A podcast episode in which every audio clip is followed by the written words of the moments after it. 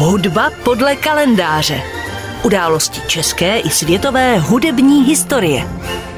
V dnešním pořadu připomeneme německého hudebního skladatele, dirigenta, herce a zpěváka Gustava Alberta Lorzinga, který zemřel 21. ledna 1851.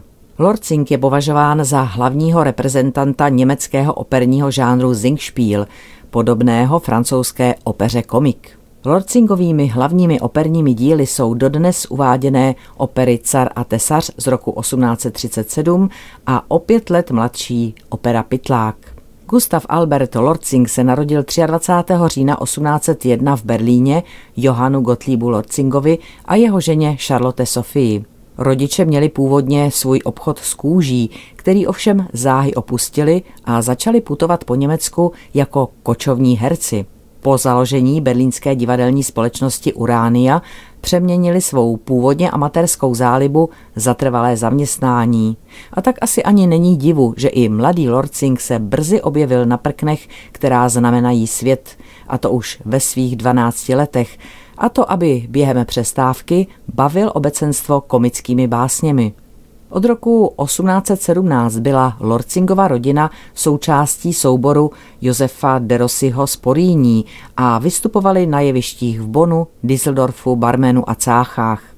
V té době už Albert Lorcing hrál role mladého milence, venkovského mládence a bonvivána a brzy se stal oblíbencem obecenstva.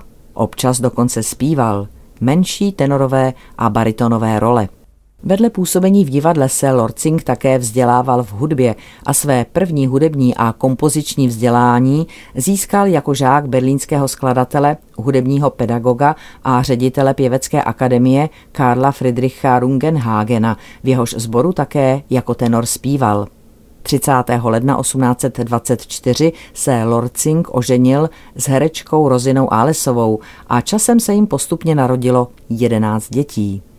Od konce roku 1824 oba manželé Lorcingovi působili v divadle Hoftheater v Detmoldu, které zajíždělo do Minstru a Osnabriku.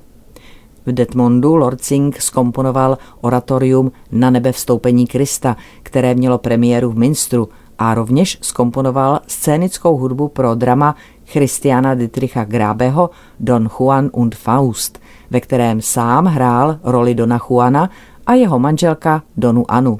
Po premiéře vyšla recenze, která Lorcinga milně pochválila nejen za dobrou hudbu, ale i vynikající text. Pochopitelně, že skutečný autor dramatu zuřil, ovšem aférka se stala pro představení velmi dobrou reklamou. 3. listopadu 1833 tehdy 32-letý Lorcing debitoval v Městském divadle v Lipsku a stal se též členem uměleckého klubu Tunnel unter del Pleise a zednářské lože Balduin zur Linde. V Lipsku měl Lorcing velký úspěch, zejména pak v komediích Johana Nestroje. Pro svůj sklon improvizovat a odchylovat se od schváleného textu měl ovšem časté problémy s divadelní policií. A problémy, a sice s cenzurou, měla i jeho první komická opera Car a tesař. Její premiéra se konala v Lipsku 22. prosince 1837 a sám Lord Singh zpíval roli Petra Ivanova. Opera ovšem při premiéře neměla velký úspěch. Ten zaznamenala až při berlínském představení v roce 1839. Roku 1844 se Lorcing stal kapelníkem Městského divadla v Lipsku, ovšem po neschodách s vedením divadla byl v dubnu 1845 propuštěn údajně ze zdravotních důvodů. Po protestech publika se sice na čas vrátil, ale zanedlouho byl propuštěn znovu. Podle otevřeného dopisu, který podepsala většina členů divadla, byl hlavním důvodem odpor vůči nařízením městské rady.